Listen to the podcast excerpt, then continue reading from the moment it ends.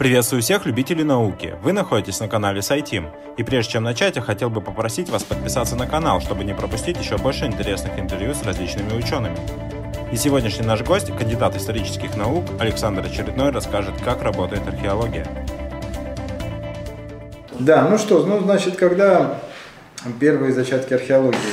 Первые зачатки археологии это э, на уровне такого собирательства древностей – Возникли все эти вещи, естественно, в Италии в период Возрождения. Это 16-17 века, но в позднее Возрождение, может быть, даже в 15 веке. Вообще я хочу вам сказать, что вот для таких э, вопросов и таких вещей существует куча литературы. Вот, э, вполне квалифицированной историографической литературы по истории археологии. В частности, могу порекомендовать вам несколько лет назад вышедшую монографию, очень крупную, двухтомник отечественного исследователя, очень известного Льва Самоловича Клейна, вот, э, в которой как раз э, приведены подробные данные по истории развития археологии да, мировой. Вот. Так вот, значит, э, это собирательство древностей при дворе римских пап. Это первые Э, значит, коллекционирование папами э, античной скульптуры, найденной э, на разных усадьбах в пределах Рима, в пределах значит, римских окрестностей. Вот. И потом уже постепенно все это от такого любительства переходит в профессиональную сферу в 17 веке. То есть возникает, то, извините, не в 17, в 18 веке, в период просвещения, когда возникают э, специалисты, такие как, например, фон Винкельман, которые посвящают свою жизнь профессиональному описанию этих древностей, культурных древностей, вот, и первым попыткам их классификации. А дальше э, археология развивается, естественно, уже в разных направлениях. Выделяется потихонечку античная археология, как наиболее фундированная большим количеством находок. Вот. Э, естественно, это археология античная не только греческая, не только с территории Греции или Рима, но это также эллинистическая археология в широком смысле слова, да? археология, которая поступать стала из э, Палестины, из Ливана, из Египта. Потихонечку, значит, Э, находка розетского камня, египетские древности стали появляться и так далее. И к началу XIX века, к периоду начала египетской кампании Наполеона, уже э, представления о Египте археологические получили. Вот политика, она шла всегда рука об руку, да, вместе с Наполеоном туда прибыло большое количество исследователей, вот, и политика шла рука об руку с э, наукой. Исследователи, естественно, приступили к европейскому типу описания этих древностей египетских и так далее и тому подобное. Дальше, ну, Шампальон, известная расшифровка египетских э, иероглифов. И вот такие вот прорывы, значит, э, следовали практически уже один за другим. Э, официально оформление как наука, ну нет такой границы, да, вот после этого года археология стала официальной наукой, да, а до такого года она наука официально не являлась. А принято считать, насколько знаю я, я не профессиональный историк, историограф, археолог, да, принято считать, что это, безусловно, связано с Кристианом Томпсоном, сотрудником датского музея, который э, в середине XIX века как раз сформулировал знаменитую систему трех веков. Когда он впервые, разрабатывая и работая с э, древностями датского музея королевского, э, классифицировал экспонаты этого музея согласно их древности. Каменный век, бронзовый век, железный век. Вот эта система трех веков которая нашла полное подтверждение в результате и была принята в качестве такого вот фундаментального начала классической археологии. После этого уже деятельность массы исследователей, Флиндерс Петри, например, знаменитейший египтолог, который э, один из родоначальников сравнительной типологии. Э, дальше, ну, нельзя не упомянуть Гордона Чайлда, вот, э, австралийского исследователя, который всю жизнь проработал в Великобритании. Кстати, был марксист, неоднократно приезжал в Советский Союз. И в последний приезд в Советский Союз в 1956 году даже написал письмо относительно состояния археологии Советского Союза, адресованное вот советским коллегам. Был убежденный марксист. Вот. И это автор, человек, который автор знаменитого термина «неолитическая революция». Вот. И также знаменитый диффузионист, то есть человек, который впервые э, сформулировал сложное э, происхождение культур. Да, не просто миграционизм, который там откуда-то стали, куда-то переместились, где-то стали жить, а э, проследил какие-то сложные процессы с взаимодействием культуры и так далее. Вот. Но для 20 века, конечно, если уж брать всю археологию, нельзя не упомянуть о новой археологии. Новая археология – это течение, которое возникло э, в Великобритании, в Соединенных Штатах.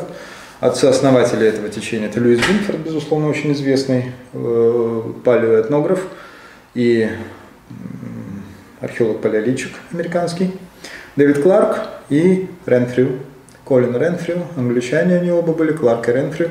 Кларк погиб очень молодым, в 38 лет, по-моему, или в 37.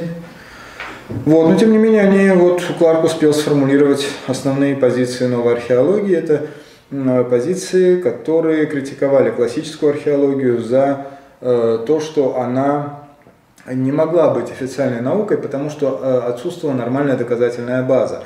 А доказательная база по э, адептам новой археологии состояла в том, что нужно было привлекать, естественно, научные дисциплины активно очень, причем для любой эпохи, которой они занимаются, вот, э, создавать системные базы данных по археологическим находкам, а не просто там сравнительная типология, этот черепок похож на этот черепок и так далее. Да? И так далее. То есть вот э, фундаментальный подход при внесении в археологию широкой, широкого спектра естествонаучных методик, это, безусловно, задача новой археологии. Использование статистического анализа в археологии, причем фундаментальных статистических, математических статистических дисциплин в, в археологии, это заслуга вот этой э, американо-английской школы новой археологии. Дальше, ну, в современности практически сейчас действуют знаменитый исследователь Ян Ходдер, английский, который занимается раскопками знаменитого неолитического поселения турецкого Чаталхуюка. Вот. И как раз э, он, являясь учеником, последователем Ренфрю и Кларка, он является вот таким вот э, адептом э, вот этой пост-новой археологии в современности. И его публикации читал Хуюка, это такой вот образец э, комплексного подхода к исследованию археологических памятников. Да? Вот. Что касается археологии палеолита, э, тут, конечно, нельзя не упомянуть первых классификаторов, это Анри Брюэль и Габриэль де Мартилье, французы, конец XIX века. Э, дальше, безусловно, это Юго Обермайер, который тоже один из первых таких серьезных типологов, классификаторов э, в каменном веке Европы, специалистов. Ну и, безусловно, если говорить о дальнейшем развитии, ну, безусловно, это Франсуа Борд. Потому что без Франсуа Борда современное состояние археологии палеолита было бы совершенно иным. Это человек, который вот в то же самое практически время, что и возникновение новой археологии в Соединенных Штатах, кстати, он был в оппозиции Льюису Бинфорду, и они постоянно спорили друг с другом, но это другая история. Вот э, Франсуа Борт привнес в археологию палеолита как раз вот этот статистический метод анализа, который был основан на э, детальном изучении типологии и морфологии отдельных комплексов. Это, безусловно, его очень большая заслуга. Он прекрасно знал камень, был великолепным типологом, очень хорошим каменщиком, сам камень колол, Э, сам был экспериментатором археологическим, знал, как это делается. И поэтому, конечно, его э, выводы вот, были довольно фундаментальны, не, не в последнюю очередь из-за этого. Но значение бордовских э, работ настолько велико, что я вам могу сказать, что до сих пор его работы цитируются. Уже прошло больше 50 лет со времени опубликования первой его вот этой вот работы, его монографии, это был 62 год, по-моему. Вот, до сих пор они актуальны. Э, дальше, ну, безусловно, Бинфорд, вот, который впервые э, привнес очень значительный элемент этно, э, этноархеологии в э, археологию палеолита. Льюис Бинфорд это тот человек, который стал Э, профессионально заниматься структурами поселенческими. Не только Льюис Бинфорд, до него стал этим заниматься Леруа Гуран, французский исследователь, вот, который э, сформулировал как раз э, необходимость в изучении структур поселений первобытных людей и продумал систему фиксации. Первые системы фиксации для этого были изобретены Леруа Гураном, вообще он тоже очень много сделал. Э, для археологии палеолита, а в отечественной археологии, если мы будем э, говорить об отечественной археологии палеолита, ну, безусловно, это Петр Петрович Ефименко. Вот, э, это первые методы. Петр Петрович Ефименко – это наша довоенная археология, он был непосредственным учеником Федора Волкова, ну, или Вовка, который является отцом-основателем, собственно говоря, отечественной археологии палеолита, который в свою очередь был учеником Габриэля де Мартелье. Вот. Так что мы ведем свою родословную непосредственно от французской школы, можно так сказать, да. Вот. И на самом деле э, Петр Петрович это, конечно, вот такой столб отечественного палеолитоведения. Наряду с этим, безусловно, нужно упомянуть Бонча Смоловского, как человека Глеба Анатольевича, который э, впервые еще до Борда вот, обратил пристальное внимание на раскопки, на методику раскопок пещерных комплексов, вот, потому что во Франции первый считается вот такой замечательный методист раскопок пещер, это Франсуа Борт, а в отечественной археологии это были раскопки в знаменитой пещере Каба в Крыму, это еще довоенные раскопки, вот, и как раз э, Бонча Смоловский обнаружил тех самых неандертальцев кабинских, вот, и те самые культурные слои, которые теперь определяются как, естественно, ну вот по мнению наших украинских коллег, э, такой вот, значит, микокки кабинского типа. Э, понимаете, наша отечественная археология палеолита, она долгое время развивалась в отрыве от западной в чем-то, потому что, ну, были объективные причины, да. Но, тем не менее, безусловно, данные доходили, и не просто данные доходили, а, э, например, в нашей отечественной археологии в 60-е годы тоже был всплеск такого замечательного внимания к статистическим методам, да, как вот и в новой археологии э, американо-английской и так далее. Поэтому, конечно, нельзя рассматривать что-то в отрыве от чего-то, вот, на нашу археологию в отрыве от европейской археологии, безусловно, нет. Но у нас были свои традиции. Вот, например, замечательная э, наша э, подход к социальным реконструкциям, да, к которым вот англо-американская школа подходит только вот в последние там, 10-15 э, лет. Правда, на новом уже методическом уровне, но тем не менее вопросы ставятся те же самые. Это социальная организация, э, выводы о социальной организации Э, поселений, о социальной организации обществ каких-то, да, по структуре тех поселений, которые э, выявляются. А каким образом это делать? Это костенки, это костенковская методика вскрытия поселений широкими большими площадями. То есть это фактически однократное вскрытие большой площади археологического, э, большой площади поселения древнего, которое позволяет сразу моментально проследить структуру этого поселения. Не по кусочку маленькому, да, а потом все это сопоставлять и делать какие-то выводы уже на основании этого, а вот сразу.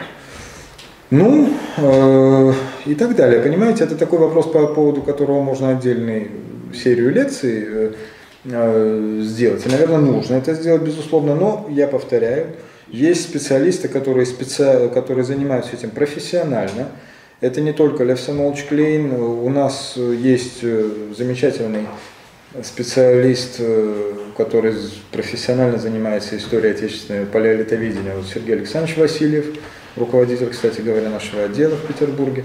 Вот, поэтому совершенно спокойно можно адресовать вас к соответствующей литературе, которая вышла, или э, к знакомству с этими авторами. Ну, три важнейших события человека, повлиявшие на современный вид археологии. Ну, ребята, не знаю. Для палеолитчика, безусловно, это, э, ну, как вам сказать, для палеолитчика, ну, конечно, это Франсуа Борт, например, для меня, да, вот. Э, для меня это Герхард Базинский, например, человек, который впервые сформулировал варианты классификации среднего палеолита для Центральной Европы, Центральной и отчасти Восточной Европы.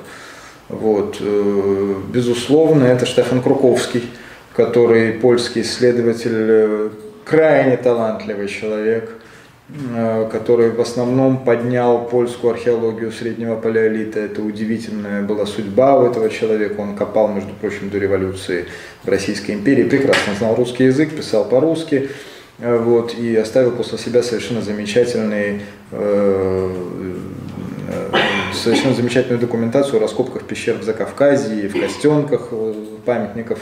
Он копал в Костенках в частности. Ну, в общем, это удивительные люди.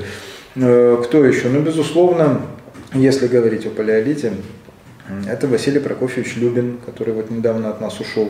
Замечательный классификатор, который э, довел до э, практически завершенного логического состояния э, идею о культурах в среднем палеолите. Э, это, безусловно, Александр Николаевич Рогачев, вот, человек, который э, сформулировал э, очень многие вещи, на которых фундируются, базируются, базируется археология не только Костенковско-Боршевского района, да, но и вообще всего верхнего палеолита Восточной Европы. Вот. Ну, понимаете, дальше я могу перечислять всех наших учителей, которые недавно от нас ушли и до сих пор с нами. Каждый, что называется, вкладывает свой кирпичик, на котором мы потом на плечах этих людей все мы вырастаем дальше. Основные принципы и инструменты ученого-археолога. Основными инструментами ученого-археолога являются э, далеко не лопаты, не ноши, не совочек и не там что-нибудь такого типа, а в первую очередь головной мозг. Как это ни странно, да? Значит, э, нужно представлять, во-первых, нужно любить то, чем ты занимаешься, иначе ничего у тебя не получится. Вот. А во-вторых, безусловно, занимаясь этим профессионально, э, ну как вам сказать, что называется, входить в тему, да, это значит, что вы не можете обойтись без основных принципов классификации, вы не можете обойтись без основных э, принципов э, типологии археологической и так далее. У вас должно быть представление о э, необходимых способах фиксации материала. Необходимо сказать, что без фиксации современная археология невозможна в принципе. Вообще никак, никакая. Вот это сразу же не археология, это сразу же собирание древности на уровне 16 века, римских пап, понимаете, и все. Да, выкопал какой-то там крестьянин, где-то там при работе с виноградником, привез, ай, какая красота, сколько стоит. Вот. Это совсем не то. Э, никакой науки тут нет. Если нет фиксации, наука заканчивается, потому что основная информация археологам, э, как правило, археолог ее получает, как правило, из контекста, да, который предоставляет культурный слой. А культурный слой – это довольно сложное явление, которое необходимо зафиксировать в том виде, в котором мы его видим, в котором мы его для себя открываем. Да, неважно, как мы его для себя открываем.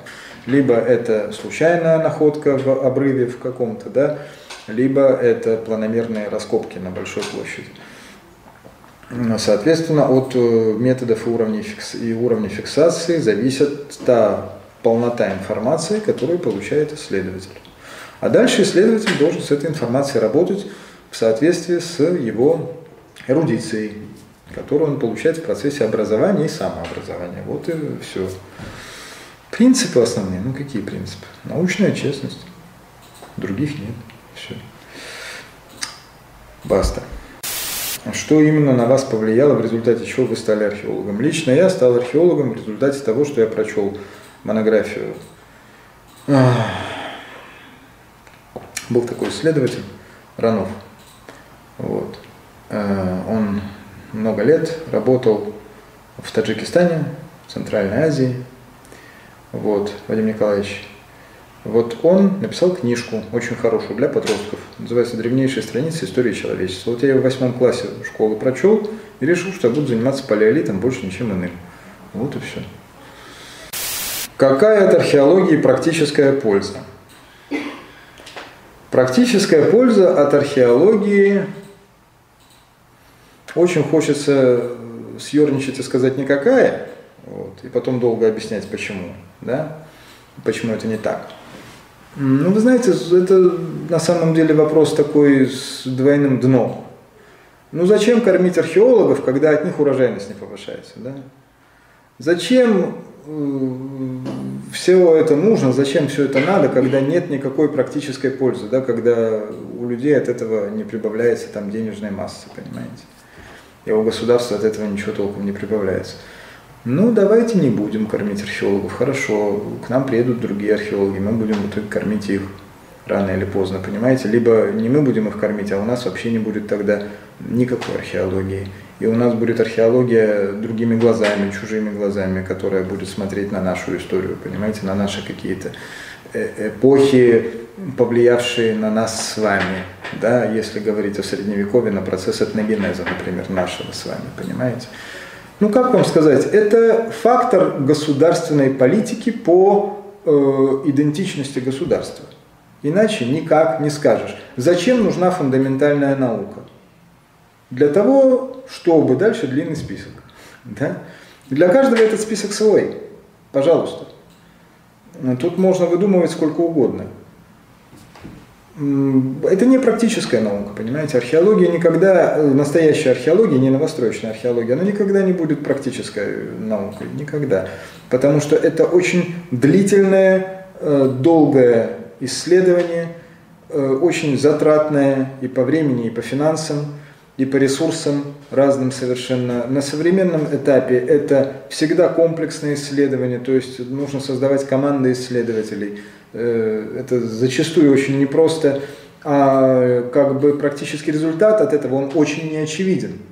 Потому что очень часто бывают э, исследования, которые приводят к совершенно иным результатам, нежели те предполагаемые результаты, ради которых они затевались. Э, но если бы, например, не было у нас таких исследований, кто бы знал, что на территории Российской Федерации возможно обнаружение нижнепалеолитических памятников великолепных совершенно коллекций на Таманском полуострове, которых, о которых еще 20 лет назад, назад не знал вообще никто.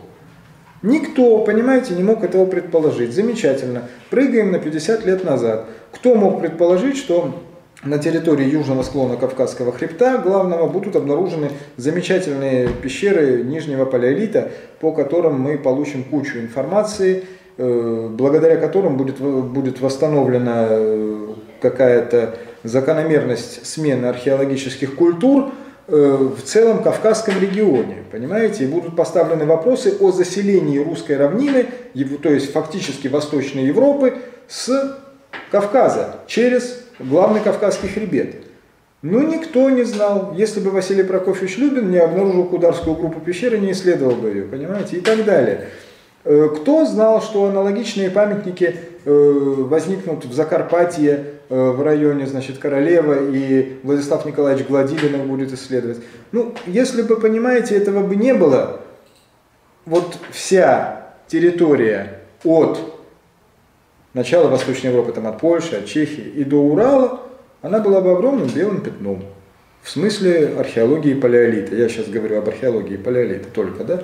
Пожалуйста, это можно все транслировать на любую другую археологию, да? Ну, замечательно, значит, когда-нибудь кто-нибудь бы занялся этой территорией, но это были бы уже не мы, может быть. Какое наибольшее достижение было в археологии в последнее время? В какую археологию? Понимаете? В какую археологию? В археологии палеолита?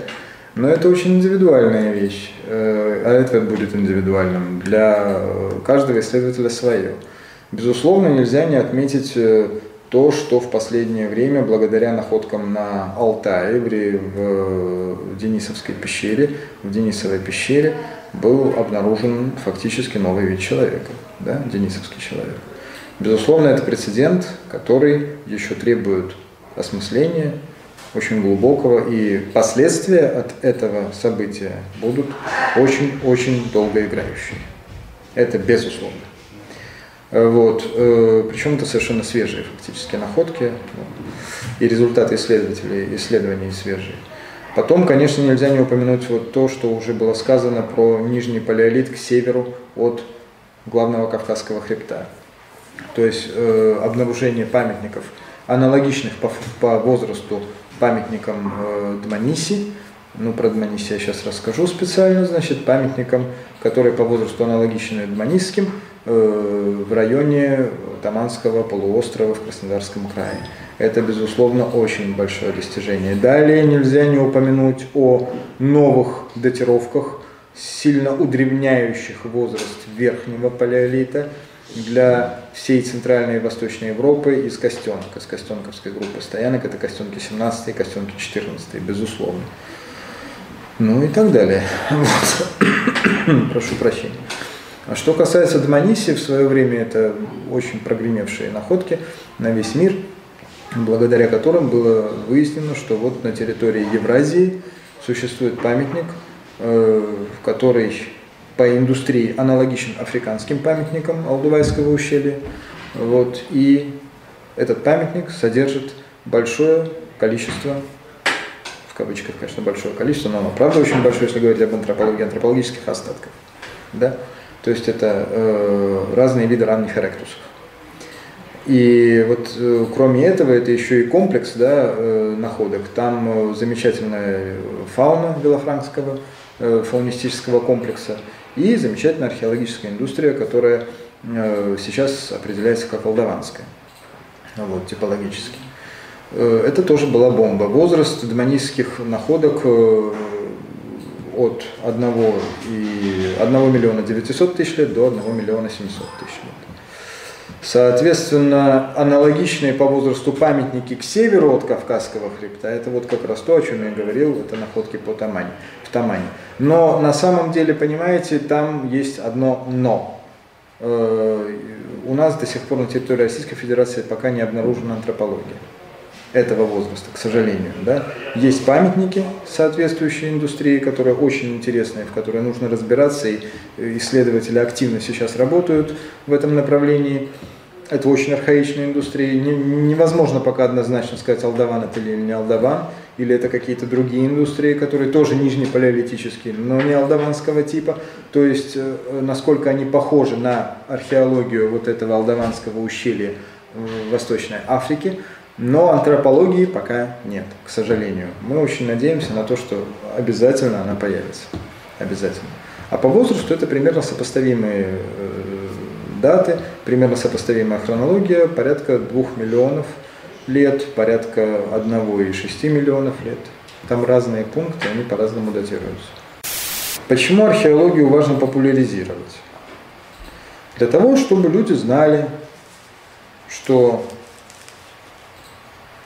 для того, чтобы люди знали, чем занимаются археологи. Почему ее важно популяризировать? Для того, чтобы люди знали свою историю, историю того места, где они живут, вот, откуда они произошли, как они произошли. Вот, для того, чтобы у людей в голове оставалось больше места для получения новых знаний, а не мифов, всяких разных, э, для того, чтобы эти знания были доказательными, соответственно, да? то есть чтобы эти новые какие-то вещи, которые люди получают в виде вот этого вот знания от популяризационной деятельности археологов, для того, чтобы они подвигали этих людей на получение новых знаний, будили их э,